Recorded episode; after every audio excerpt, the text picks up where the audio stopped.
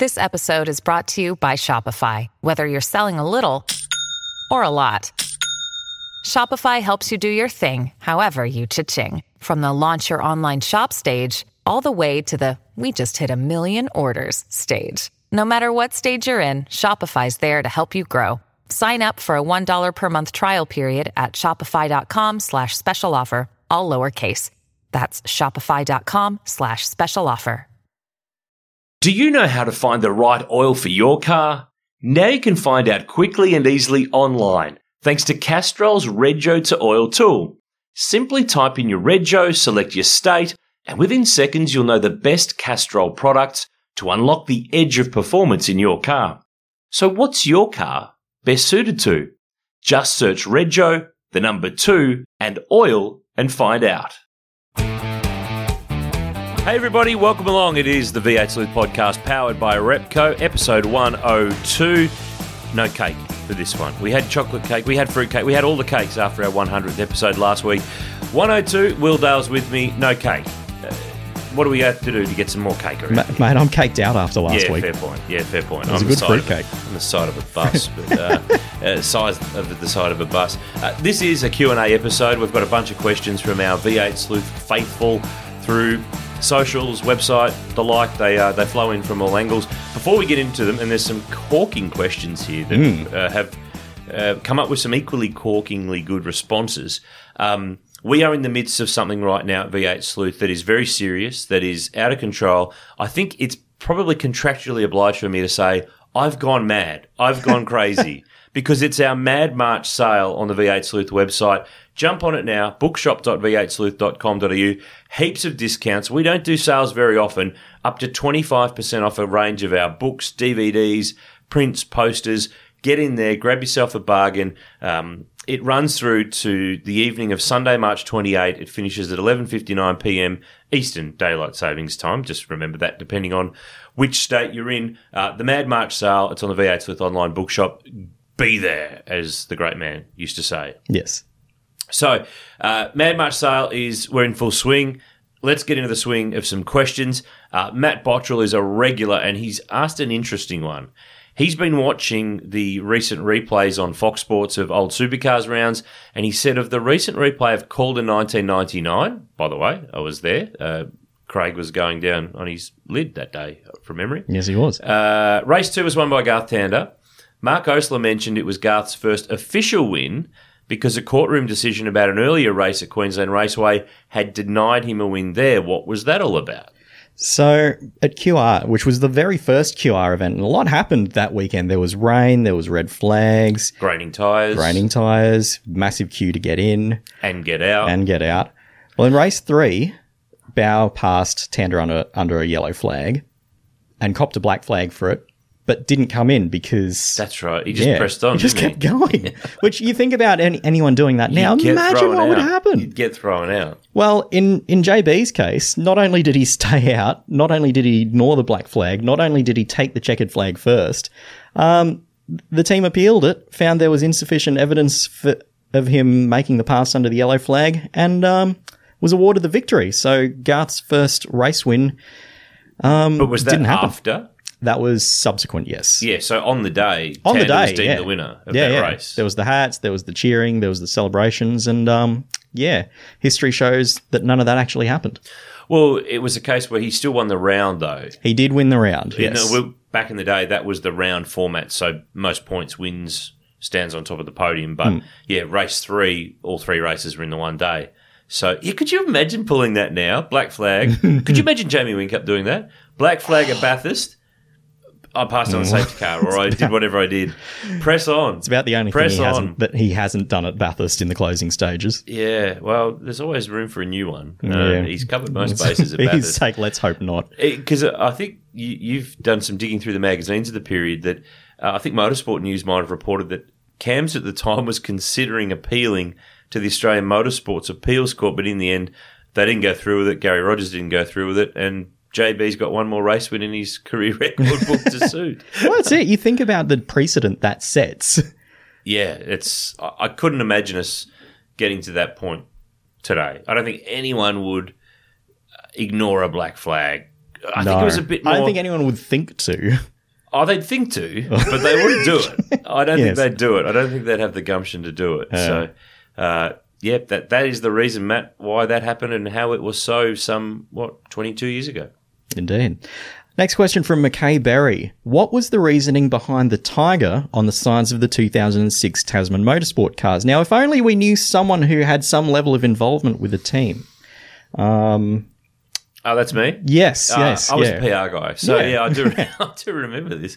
Uh, that was really about trying to build the Tasman Motorsport team and come up with the brand. So, a la football team. So, Geelong, the, the they're the Cats. Hawthorn, Hmm. the Hawks. Collingwood, the Magpies. Port Adelaide, the Power, or the Magpies, depending on whether you are a Yes. staunch uh, SANFL or AFL supporter or follower that's really what that was about was building a bit of an identity that people could connect to they're the tiger team um, and remember that in 2006 tasman employed a rotating group of sponsors not liveries they stayed with the same base orange and black Oh, yeah, because I had like Sleepyhead at one yeah, point. Sleepyhead was there for New Zealand. Uh, SEW Euro Drive, I remember for one of the rounds. Smorgon Steel was there. Hmm. Um, uh, oh, there was a, there was a, a bunch of different ones before the whole concept of different livery per round Hmm. really came on the scene. At the time, that was seen to be, well, you have got to have a sponsor for the whole year. You can't keep changing every round. Well, when you need the cash, you'll do whatever you need to do. But Yes. yeah, that was really the the idea behind the Tiger was to create the brand. Um, And when you think about it, like HRT and Holden for that matter had the Lion, Yeah. always had for a long time. I don't think there was anything particularly forward. All the a lot of Falcon teams incorporated the Falcon like into their design, like FPR and Lark, Mark Larkham. Yeah, Tiger only lasted a year though. Hmm. Um, the following year, 2007, when Jason Richards and Greg Murphy were teammates, uh, the Tiger disappeared, but the base livery with different sponsors stayed in place. I don't think the Tiger was on it from Did memory. it get replaced by the Firepower logo at some point? Is Uh, I wasn't going to mention Firepower because that's a bit of a disaster. In uh, Hmm. That's probably in one That's of our uh, that's a different podcast for a different day. But uh, yeah, that's that's one of those sponsors of supercars that don't exist anymore and that have interesting corporate histories. Is Hmm. probably the the title that one. I think the other thing that probably didn't hurt is that um, one of the partners at Tasman at the time, James Henderson, um, he's uh, he's a Tassie boy through and through. So Wheeling, of course, the Tigers are the Tasmanian cricket team, like the state team.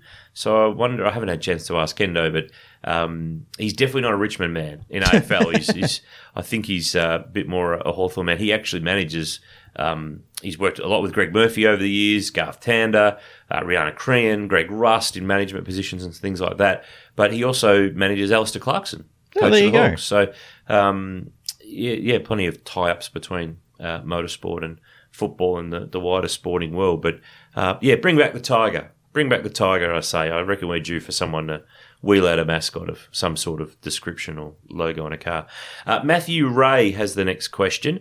Was Anthony Tratt's final toll car repaired after the Phillip Island shunt? If so, where is it today? I had to look this up because I'd forgotten that Traddy had had a massive crash at Phillip Island. I bet you Larry hasn't forgotten.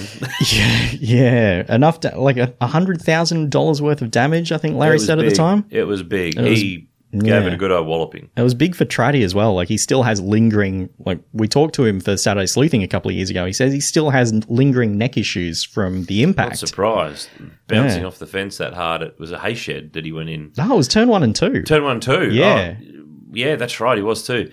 And that put him out. That was qualifying, I think, or practice, and Mm, yeah. put him out for the weekend. And that car was Temporarily toast. yes, but it did come back. It was back for the next season. In fact, it actually ran in a supercars race at the support race of the Grand Prix the following year in Paul Dumbrell's hands. But primarily, it was rebuilt for Shane Price to run in what was what was it? That- series. Fujitsu series at that point. it wasn't yeah, Super Two at that point. It wasn't Dunlop series. It was, um, and because Perkins ran two cars, one for Shane, one for Jack Perkins. So um, that car's now in New Zealand. yes. Uh, it's been over there for some time, actually. It races in a, a category over there that's, I guess it's a bit more akin to sports sedans here in a way. So, um, probably a good point to mention too that it is one of the 50 odd cars that are covered in our Perkins car history book. It's open to pre order now. Uh, you can jump on our website, bookshop.v8sleuth.com.au. it's not part of the Mad March sale. When it's a pre-order item, we can't give discounts on it because it's a pre-order item. It's Yeah. still being completed and worked upon, and hasn't been released to market just yet. But um, amazing response from our fan base too. The books on the history of the DJR cars HRT have been sold out for some time.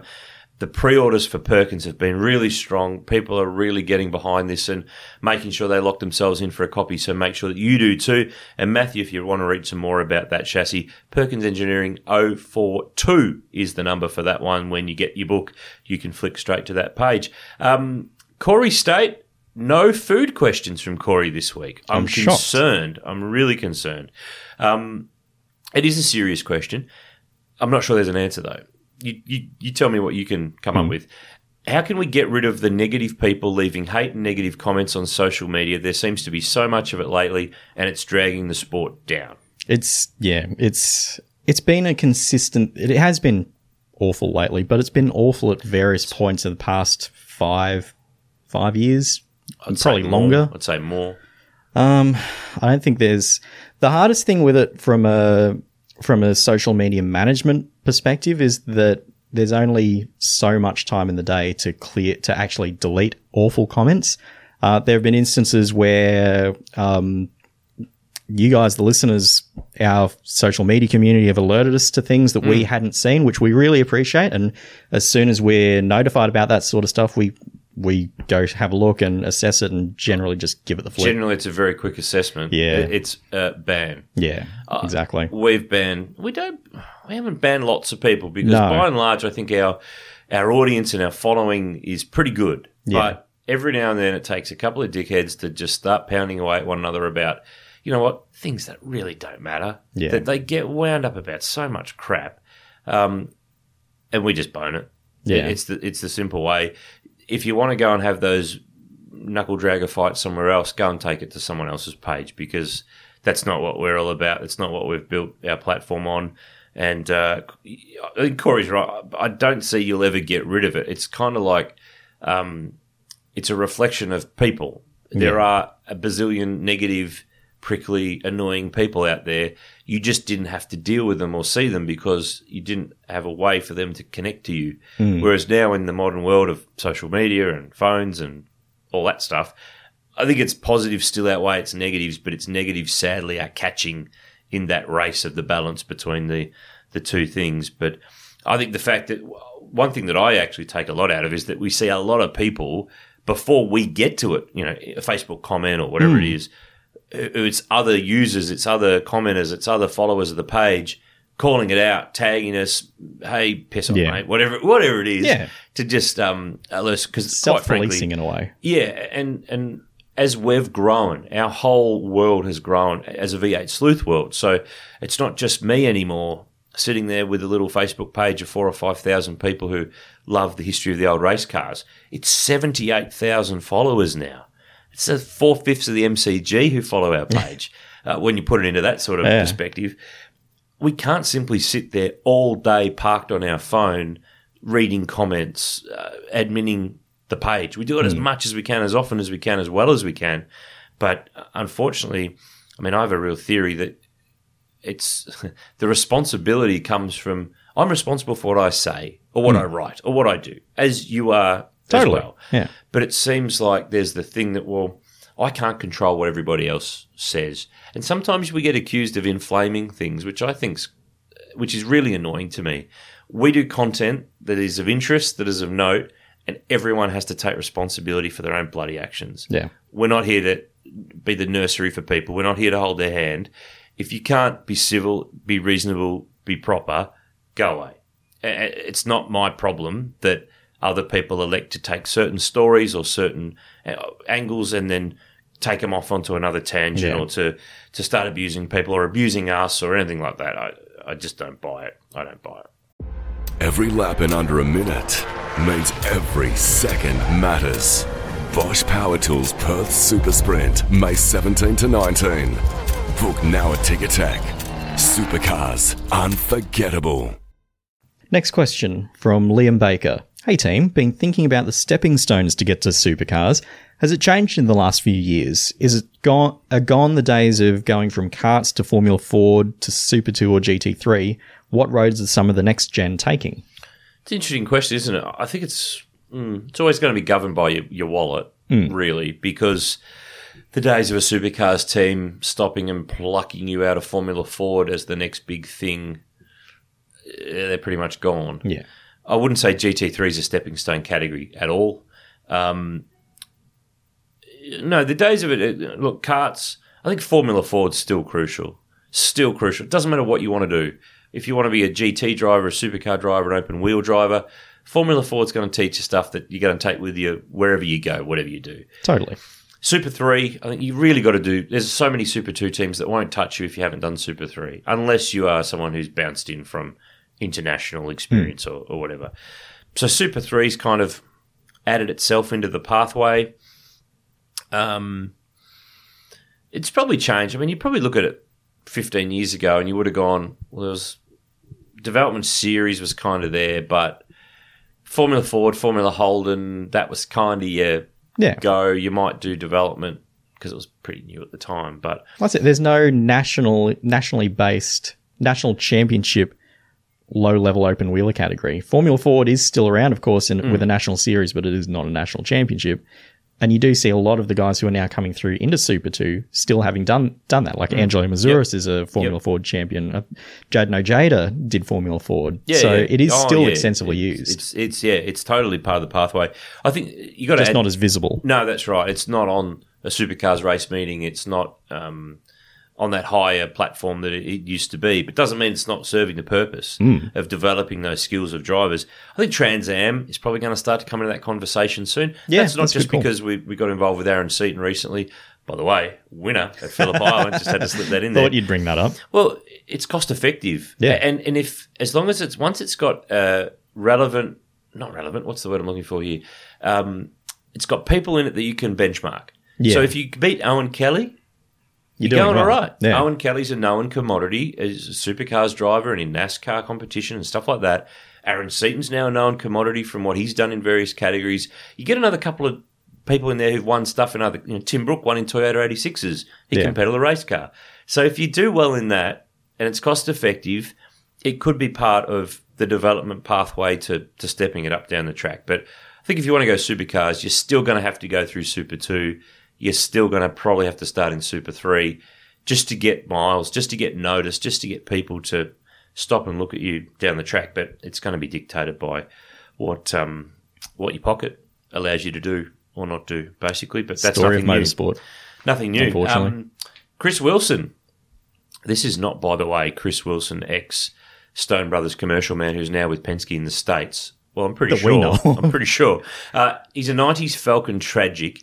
He'd love to know how many of the Falcons are still left in or been returned to their EB model specifications. He says that he knows that many of them were converted into EFs. However, seeing the Perkins 93 Bathurst winning VP Commodore restoration made him wonder if many had been converted to EB or stayed in their original guise. See, there weren't very many e- teams running EBs because they were only the frontline Falcon for two seasons, essentially. And So- there weren't many teams in Fords. no, exactly. Any so there was privateer just about went and got a Commodore. sure, with the exceptions of would you call Moffat a privateer by that point? Oh, yeah, I yeah. would. So Allan Moffat, of course, ran the Syno- the very visually stunning Synovus EB. Uh, we had Kevin Waldock Yep. running his own EB and Garry Willmington building his own EB. Mm. But apart from that, it was DJR and Glenn Seton Racing.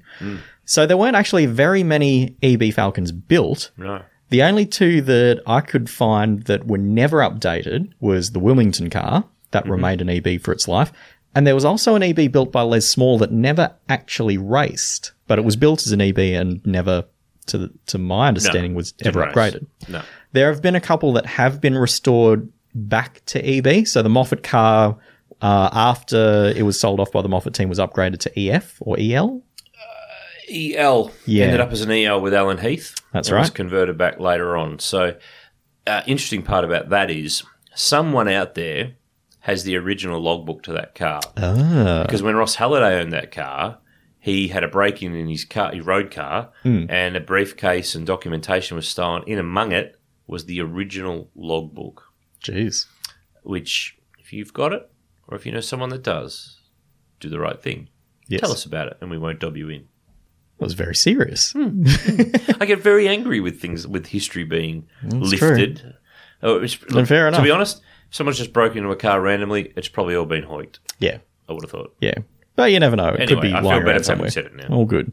Uh, and there, just to finish that off, there are a couple of car, there are a couple of Falcons that are being returned to EB spec at the moment. A couple of DJR cars and GSR three, the ninety three championship winner, Hmm. is also on its way back to becoming an E EB. A few long-term resto projects there, but they'll be good when they're uh, when they're finitoed and finished and ready to roll. Yes. Next question from Carl Phillips. What are the chances of seeing another Legends of Motorsport series, and who can we start petitioning to get it started? we need more motorsport related shows between rounds along the lines of the footy show, and if you were to slash could start one that's not Legends of Motorsport, what would it entail? A few things to unpack out of all of that, isn't there? Uh, first part: What are the chances of seeing another Legends of Motorsport series? Um, I couldn't put a percentage on it, but in basic terms, these things happen. They they're like car racing. They're like you need money. It needs a partner. In that case, it was Shannon's, who understand and appreciate the value of the property, or have a need at the time for a a commercial connection, and are willing to spend hundreds of thousands of dollars to put something like this together. Serious money involved with making a, a series like we did um, two times over. Plus, obviously, we did a little third series of just online content. Um, what are the chances? The chances of doing it like we did it are zero, because, and, and we knew this at the time. That would be the last time you would publicly, to that level, see or hear some of those people. Yeah. So John Harvey's gone. Yep. Allan Moffat's in a position where he's unable to obviously do something like that again. So we did two episodes, remember, with Allan. Um, uh, there's guys that are just too old to travel now, or Yeah. the memories have slipped a bit. Not because there's de- dementia or anything like that that Allan's obviously going through, but um, it just gets to the point where you just can't do it Yeah. That's not to say that you couldn't do other people or more modern legends or the next era, um, but the whole thing around this, I, I look, would I like to do another series? Oh, hell yeah. Yeah. It is probably the most enjoyable, special project I've done in motorsport media, particularly the television side of things. To be sitting there late at night trawling through the Channel 7 archive vault in at Channel 7 at Docklands was pretty cool. I did have square eyes at the end of it, but um, there were little things that we did in that series. And it wasn't so much the on air, it was the behind the scenes and the, the dinners in between and the travel to and from and all those sorts of things that were cool. Anyway, I'm getting away from the actual real answer. I'd love to. A petition won't help unless it comes with money attached to it. Um, I do agree we do need some more motorsport content to fill the gaps between the rounds. I don't think a footy, the footy show's been and gone. It's, Yeah. There's a reason why it doesn't exist anymore. But I understand what Carl's saying is, Yeah. is something that fills the gaps in between. So That's not just a panel show talking about what's just happened. Correct. That's been tried. That didn't work either. Yeah, and I think why it will never work. It, it could work, but it won't work in the supercars realm while it's it's producing its own television. All this, uh, but more so, all the people working on the events, of which what are we now twelve a year, hmm. are the same people who would have to work on all of this between content. Yeah. They are just you just there's just not enough people to do it all, and not enough money to then pay more people to do it if those people don't do it. Hmm. So when you understand the machinations of all of those elements, then you can understand why that we don't just click our fingers and go and make another series. I'd love to. I think it, we could do because we kind of run out. We did the Channel Seven era um, at a time. The first year of Shannon's Legends in 14 was the last year of the Seven rights. So for 2015, we could still press on, but obviously with all of our guests and all of the content, we stopped short at 1996, basically vision wise. We weren't in a realm to use supercars era vision. So now, for example, yeah, timing would be good. Channel 7 supercars are, are back together in in in um, in a rights arrangement. So access, I would presume, to the vault would be much easier, and, and to also use the more modern stuff as a as a way to connect all that through. So um, there's a few hurdles that have been probably cleared there, but then there's just the big hurdle that it just seriously, you know, we're talking hundreds of thousands of dollars, and You think of all the people that are involved in producing a TV show. It's Oh, not just the and- people on screen or the person holding the camera, unfortunately. No, and I'll tell you that those shows were done, and, and Crompton was the, you know, he wasn't just the host, and he was the producer director. I don't think he quite made the sandwiches, but just about. he would have ordered them, but it's and we did it. I think we re- did it really well. I wouldn't say, when you say on a budget, infer, infers that it was compromised and the product wasn't as good. I think the product was still really good, but Ultimately, everything's on a budget. It's yeah, just- that's right. yeah. So that's why we filmed four episodes at Bowden's, four episodes at the Bathurst Museum, four episodes at um, Shannon's old um, base here in Melbourne. They're not there anymore. They've moved not far away from there. So rather than decamp all the gear and go to each of those places four separate times, economies of scale, set it all up once and do a massive day of filming and do four episodes in a day. That's where your costs are going to be much better than going off doing 12 episodes in 12 locations. If you try to do it that way, there's no way it would ever happen because Yeah. the costs would be through the roof. But you're right. By the time you pay your talent and your staff, your, your freelance cameramen, your sound people, your makeup artist, your staging people, um, you, you pay for some set stuff, you pay for graphics for the broadcast, you pay for editing, you pay for so many things. Um, I think a lot of our listeners' ears would fall off if they knew the real price of all that sort of stuff and what it really costs to create. I think a lot of people think just make some telly, slap some vision together, and click your fingers and it's done.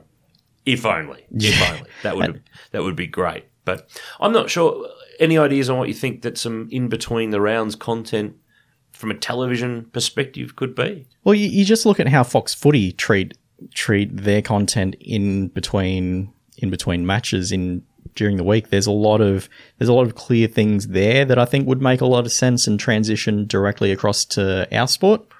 Examples? I don't want to give anything away in case we get the opportunity to actually do one of these things. Give us one example there. Oh, oh, well, the show open mic seems like a pretty logical. Oh, I've said it for ages. We essentially that's what, what that's what you do um, as a podcast every other Wednesday, um, just with just with a nice set and cameras and a bit of TV production. I Mm. mean that that would be a logical thing to translate across. yeah, true. And we talk about how budgets work for standalone productions.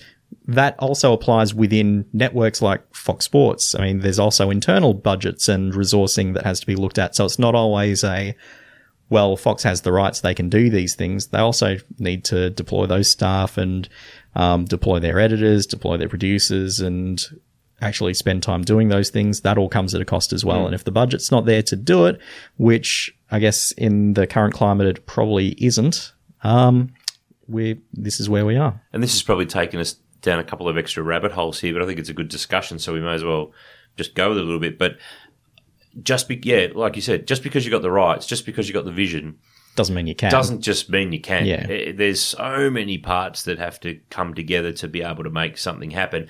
And then you've got the reality of the changing world that we live in. So we did Shannon's Legends in 2014 and 15. Hmm. So look at, we're in 2021 now. Look at the rise of Netflix, Stan, Amazon, the streaming service. Yeah. You pick what you want kind of thing, world that we're going to. Like, if you think we've eh, progressed a lot in the last five, six years in that area, buckle up and get ready for the next five or six years because I think the way you're going to consume your stuff, whether you like movies or car racing or whatever it is, regular television as you knew it ain't going to exist anymore. And that's where I reckon there's opportunity. That's where I hmm. reckon there's opportunity for some of this more niche stuff to be able to get a run because it'll be the fan who wants it will have to pay for it. Hmm. But if they pay for it, they'll get it. yes. Whereas at the moment, it doesn't quite work that kind of a way. So, uh, great question, Carl. Appreciate it, mate. Um, there's probably a, a whole discussion to be had on the Legends of Motorsport series behind the scenes for a chat for a, another time somewhere along the line. That would be a good podcast. Do you know how to find the right oil for your car? Now you can find out quickly and easily online thanks to Castrol's Rego to Oil tool. Simply type in your rego, select your state, and within seconds you'll know the best Castrol products to unlock the edge of performance in your car. So what's your car best suited to? Just search rego, the number two, and oil and find out. Scott Woodwiss, uh, there's a few supercars. Oh, he's in the UK. So Oh, okay. there's a few V8s that have ended up in the UK, a few Falcons, a few Commodores. There's a few hundred of them that our friend Alex Sidwell owns. He seems to own more than are in Australia. He said, Do you know of any other V8 cars that have ended up elsewhere outside of Australia and New Zealand? It'd be interesting to know if they're circulating still and out and about competing in continental Europe, the Americas, or Asia. Uh, there's lots. There has been quite a few over time. You think a couple of DJR Falcons back in the day went over to um went over to the UK and were competing in like Britcar Enduros, ran in Nurburgring VLN Sprints or VLN Enduros, I should say. Uh, at the moment, probably the highest profile car that's overseas that's not in that's um not in the UK is probably the 2017 Championship winner. Oh, Jamie Whincup's car, the Red Bull yeah. car. Yeah, so th- that is with. Um, uh, Prince y- Jefri Ibrahim. Yeah, with his family? Yeah. in um, in Johor in Malaysia. So that, um, of course, he's driving for a Triple Eight Mercedes in the. I keep going to give it the full title, but it's the Australian GT Championship. Yeah, You know, whatever the GT World Challenge Australia, presented by, powered by, Amazon Webs. yeah, etc. et cetera, et yes, et cetera, AWS. et. Yeah, it's the longest bloody name in the history of um, categories. There's a Briggs AU that was reskinned to BA that Matty White sold to Malaysia. I think it's still up there kicking about somewhere. Okay. Uh, remember the 20, you did the story, but you spoke to the bloke, 2013 Bathurst winner, went to Germany. Ah, yes, and was recently back up for sale. Yeah, I saw that. I'm not sure if it's sold. Uh, We might have to get our pennies out to bring it home. Uh, there's obviously a DJR car in the States that has been used for demos and stuff with Ryan Briscoe that started its life as a Falcon, has been converted to a Mustang, though doesn't have an under tray and all the elements that. All the things you could illegally test a car in a wind tunnel with, yes. Exactly. Um, I guess there's probably going to be a couple of other DJR Falcon slash Mustangs heading over to the USA at some point as well. I think you're very right. I would get the impression there's three or four cars that are going to be departing at some point down the track to head to the Penske Museum, uh, being uh, as part of the, you know, I guess the the dissolution of the DJR Penske marriage. So uh, it was DJR Team Penske, so therefore those cars, the McLaughlin Championship winners, the Bathurst winning Mustang, Coulthard's first DJR Penske race winning car, those sorts of cars will be heading on a, a plane at some stage to uh, to head over there. So that'll add to the count of of cars offshore. Yeah, there's been plenty. Uh, There was a time when there was a, a left-hand drive Commodore in Germany, an ex-Lansvale car as well. Oh, yeah. which is is now back in Australia. Has been for some time. It's a it's one of those highly interesting ones. But yeah, there's there's plenty around there, but there's lots of them in the UK for sure. Mm. Next question from Daniel Sinclair. Love the podcast, guys. Thank you. Very good feedback. It's just as a way always. to It's a get good- your question asked, really, isn't it? Oh, I mean, it's sure. very smart. I like it. Yeah, yeah he's done well, Daniel. He's just wondering how many Nissan Skyline DR30s were built by Gibson Motorsport during the mid 1980s. Mm, three. Yeah, I think Yeah, I think I think there's three. right. There was the initial one that George Fury rolled out at the start of '86, which had been built in '85, and we've actually got shots. I think we it. shots of it being built, don't we? In yeah, photo files. in yeah. plain white. Um, then there was the second car that was built for ahead of or during the um, that was run as a second car during the championship, and then there was a third car that was built for Bathurst in 1986 that um, had a very very large appetite for tires and didn't was handle particularly well. Scary. Glenn Seton talks about it in his book, actually. Um, it's not just a plug for the book, but um, Mad March Sale on now. It is one of the books that we have a, a week only discount on, bookshop.v8sleuth.com.au. He talked about being absolutely frightened by it. He thought it was, I think George Fury's line was, it was going to launch off a hump on Conrod and land on someone's barbecue. Like Yes. that's how how stiff it was, and it just kept taking off. And I think Glenn was actually not that thrilled to drive the thing, and might have told Fred, it- and Fred might have told him, "I think, mate, you better get in and shut up and drive it." So I don't um, think anyone that we've talked to, including Fred in the podcast recently, talks about those cars with any sense of reverence or enjoyment. They were just ask JB about when he not- drove one. Yeah, I think we did on his his pod when he came in. Oh, yeah, I think we did, and, and he definitely talked about it on Shannon's Legends years ago. And that's the thing. You, at the time, it's the latest and greatest, but look back on it, you go, "Oh my god, You don't- what a You don't know how just truly, especially the guys who hadn't, like Glenn and for that matter JB, who hadn't really driven too many touring You didn't have much cars. to compare it against. Yeah, you don't always know just how terrible something is until you get in something good and go, "Hang on, what have I just been Well, doing?" the good thing is it gave us the 87 Bathurst famous vision of Glenn doing his um, sideways action and the, the Yes. various lines of commentary of, of Wilco and Be safe as the Bank of England. safe England. as the Bank of England Yeah. is Mike's line that uh, sticks out to me. Oh goodness. Oh, oh, he's fine. He'll be safe as the Bank of England. Yeah. You know, no worries. All good. Meanwhile, He's a kid. He's a Carter. He knows what he's doing. Yeah, you can just about do the whole line of Yeah. all the commentary um, and cover it off. So yeah, uh, three Daniels is the the answer for the DR30s and driven by a, a bunch of very brave drivers. Yes. Next question from Adam Blattman. How do you think a speedway style pole shuffle would go being introduced into the championships? You do it at circuits under lights for TV or tracks that have good passing opportunities. Spice up the package and benefit sponsors with additional airtime. Would never get up. Yeah, yeah, that's probably the big, biggest I- roadblock. I- I- you know, I love. You look back on the dash for cash is probably the most comparable thing that we've had. Hmm. There's no Mike Raymond to push that anymore. There's Yeah. no um, There's no big promoter entertainment. There's Hmm. no. If you if you launch this into the commission tomorrow, I think you'd get laughed out the door. To be honest with you, um,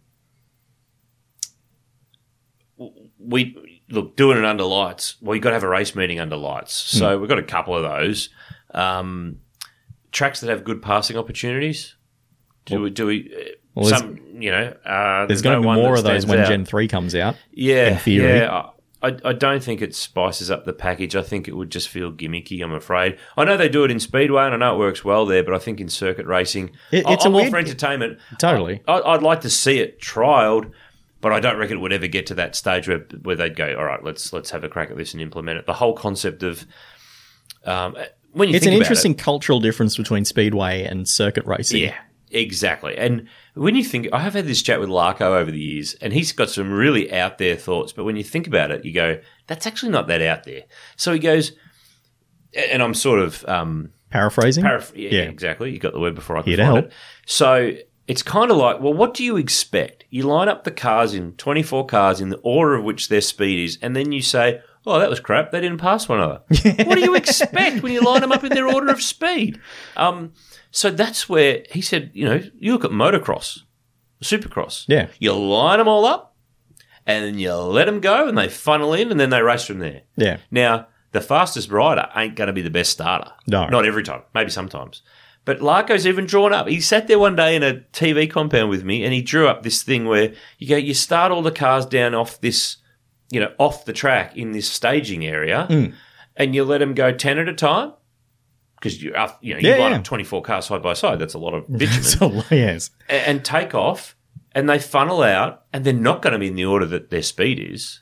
Nah, that's a really good point. That's So you start yeah. everyone even, Hmm. or relatively even, or more even than they are now. Let them go. The theory's really good, really good. until you get to turn one. Well, you got to get them onto the track somehow before you get to them wherever you like start that. them from. I like that as a concept. Yeah, if you're I, gonna I have no idea how we could actually physically execute it at Oh, a track. no idea. but the- Winton the is probably the right. one I could think of where you just pave a big part of that um, infield area with the loop leading around to the, and you could run them to. You could do that. You could theoretically do that. Yeah, I, you know, Jeff Grech. I, I Get think. Oh, I think it's going to go above him. Um, yes. I, I think that the getting something like that to ever fly, but the theory of it makes sense. Look, you know, the concept back in the day of we're going to take the, the six fastest qualifiers, you're going to draw a card, you know, you, you'll go back in the field, you might get some points, you might not, you might this, you might that. We've tried, we've done reverse full grids for a bit. It died very quickly. We did Yeah. the dash for cash. It died after two years. We've tried the rever- I think in 2000 they reversed the top six for the next race. Yeah. bit of that sort of stuff. Which Lyco won one of those races. He did, yeah, that's right, with his WWF belt at Calder after his big shunt Yes. at Oran Park. Um, I, I don't think it would make anyway. Short answer: it's, it's interesting discussion to have of what can you do to spice it, but I think you'll always find there's resistance from anything that feels gimmicky or it feels manufactured. Manufactured is what I was trying to say. So yeah, nice theory, but yeah, Can't see it happening. Unfortunately, unfortunately. Uh, this is for you. This, this is all for you. This next one, um, Terry Harvest. If the season was one big long race, who would win? By adding all the race times together, who would have had the shortest combined race time in 2020? Th- This is kind of like Larko's idea of lining all 24 cars up side by side at the start of the season and just letting them go.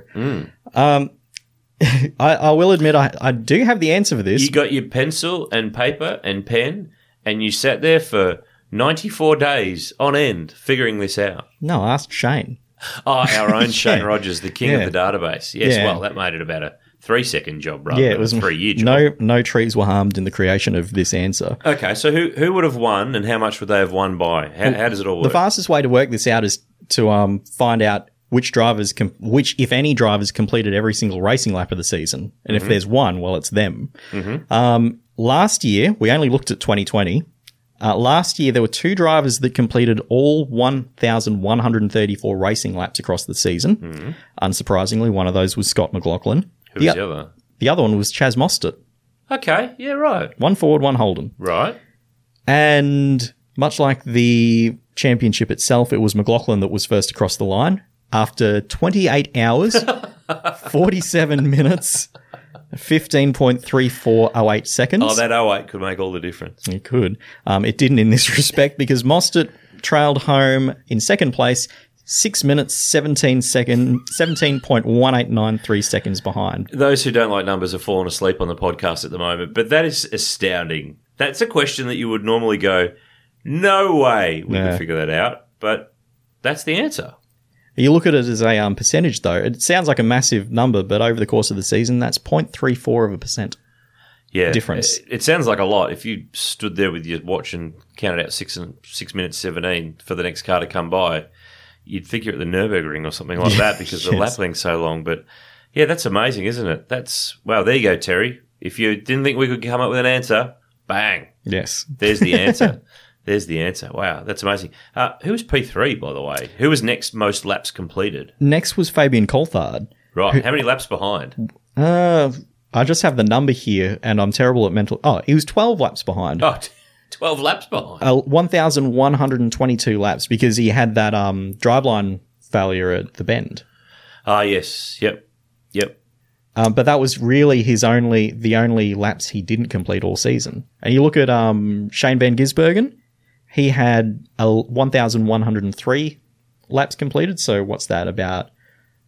31 off the pace. He had two DNFs, one, of course, late in the race in Adelaide, another in Townsville, and he also finished another one of the Townsville races nine laps down. So that's how that's how easy it is to not for someone who's otherwise a champ or in the top five of the championship to um not complete all the laps.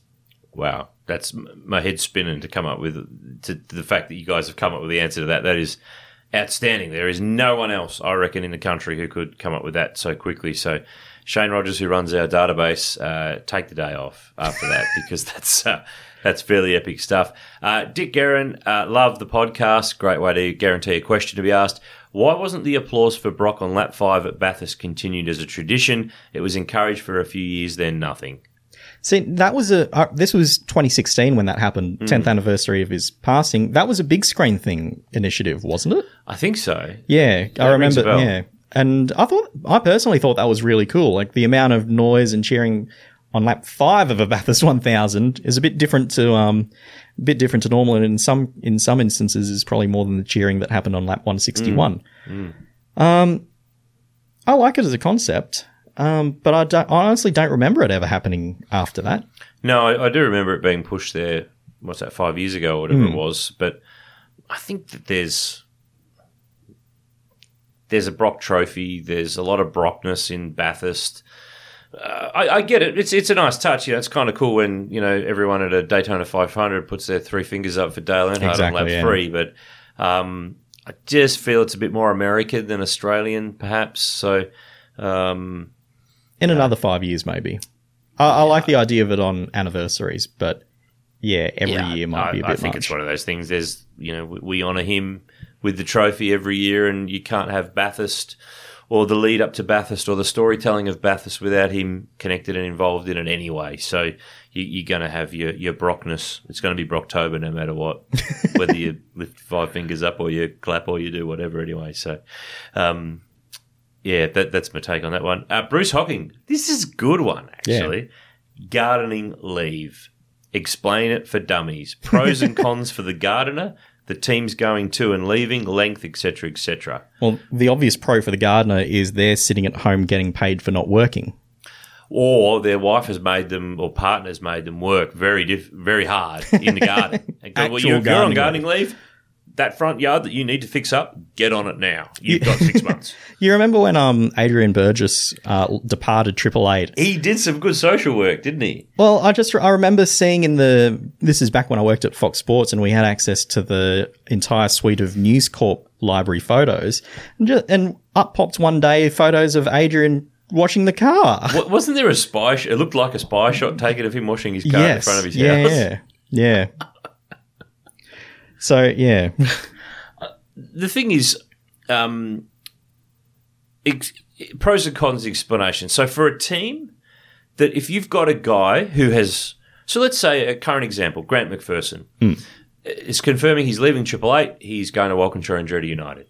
So if you're Roland Dane and the team at Triple Eight, you've got a guy who, let's say he's, I mean, and we don't know the ins and outs of Grant No. Triple Eight's deal, but I'm just using that as a as a current scenario. but he's a guy who for since when did he arrive at the team? Twenty fourteen. Oh, somewhere about 2015 there. Yep. has had a very intimate knowledge of how those cars have developed, how the team goes about creating speed and all the different thing Yeah. evolutions And of things they've to created. forget that either. No. I'm not saying he's going to walk in and spill his guts No, to no, no. Because he's a a, a guy of high integrity.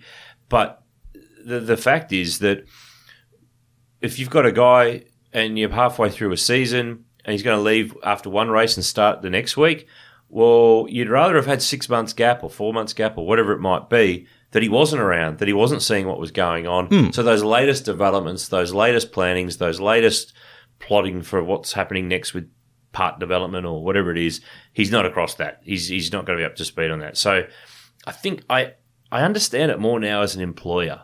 yeah, If you've never employed people or run a company or a business, whether it be one person, five people, or 50 or 500, I don't reckon you get it. But would you, put simply, would you want someone working in your business who knows that they're leaving and you know that they're leaving, working on projects that are commercially sensitive or that have to hit a deadline or that just if they're if they're just not up for it, if their Yeah. brain's departed, what's the point in having them there? working on a project that they're not going to see through till its completion, you may as well, you know, make a call. for sure. Even with having a really good relationship in that circumstance, it's yeah, it's a weird lame duck period of time. Not count, and that's not factoring in all those commercial sensitivities you talked about. And all these deals are different. Yeah. There's no one um, one actual this is how gardening leaf happens. You do this, the other person does that. They're all slightly different. They've all got hmm. slightly different caveats or depending on what their existing agreements of employment were or where they're going. You know, sometimes people might leave I mean, they only really get a gardening leave period if they're going to a competitor. Yeah, If you were to be, I want to leave the team because I'm going to go and take a job in another industry, or I'm going to go and do something completely different, that's different. yeah, But when you're going to another place where you can, in essence, compete against the, the place that you've left and potentially beat them or um, impact them commercially by beating them, yeah. um, then obviously something like this comes into play. So yeah, look, Bruce, there's no specific length. Everything, everyone's different, but you know, six months is a common um, time frame. I've heard in Formula One of, of a year, even of some people who, and clearly that's we're talking real high stakes stuff at that level. Um, but uh, I think that explains it a bit more. Gardening leave, Yeah, it's, it's a catch-all term. It's not like they've been um, contractually obliged to spend time in their physically in their garden for for, for three to six months. If you were smart, you'd go and get a, a sponsorship deal with Victa or something like that to get you through your, your gardening leave, bit of social content. gardening leave brought to you by Masport. Yeah, why not? Yeah. Why not? Uh, All about a deal. All about a deal. We've had so many great questions. We always do. Thanks everyone for, for sending them through. Keep them flowing through our social media accounts. Obviously, Facebook and Instagram are the two main ones, but we are on Twitter too. Um, we have a contact page on our website, so you can contact us through there, v8sleuth.com.au. Don't forget, our Mad March sale ends Sunday, March 28 at 11.59 p.m. Australian Eastern Daylight Savings Time, up to 25% off a pile of our products, books, DVDs, prints, memorabilia, heaps of discounts. Take advantage of those. We don't do sales very often, so we are having our Mad March sale right through to March 28th. Um, we're on a one. That's another pod done. Monday, Repco Supercars Weekly's back. It into your diary for every Monday where we talk about the latest and greatest in the Repco Supercars Championship. In the meantime, though, we will join you for another sit down episode in a week's time. Keep listening to the V8 Sleuth podcast powered by Repco. If you haven't heard it before, go through the old episodes. There are uh, only a cool 101 to work your way through. Um, if you've got some gardening leave, you might just make it through in time. We haven't um, we haven't worked out the cumulative time runtime of those podcasts. Let's but get- yeah, if anyone wants Sh- to know, we'll figure it out. Let's get Shane onto that. That's a job for next week. Thanks again for listening, everyone. Send the questions in. We'll keep providing the answers and we'll give you some more cool motorsport content in the upcoming weeks. Thanks again and keep listening to the V8 Sleuth podcast powered by Repco. See you later. Do you know how to find the right oil for your car? Now you can find out quickly and easily online thanks to Castrol's Rego to Oil tool. Simply type in your Rego, select your state, and within seconds you'll know the best Castrol products to unlock the edge of performance in your car. So what's your car best suited to? Just search Rego, the number two, and oil and find out.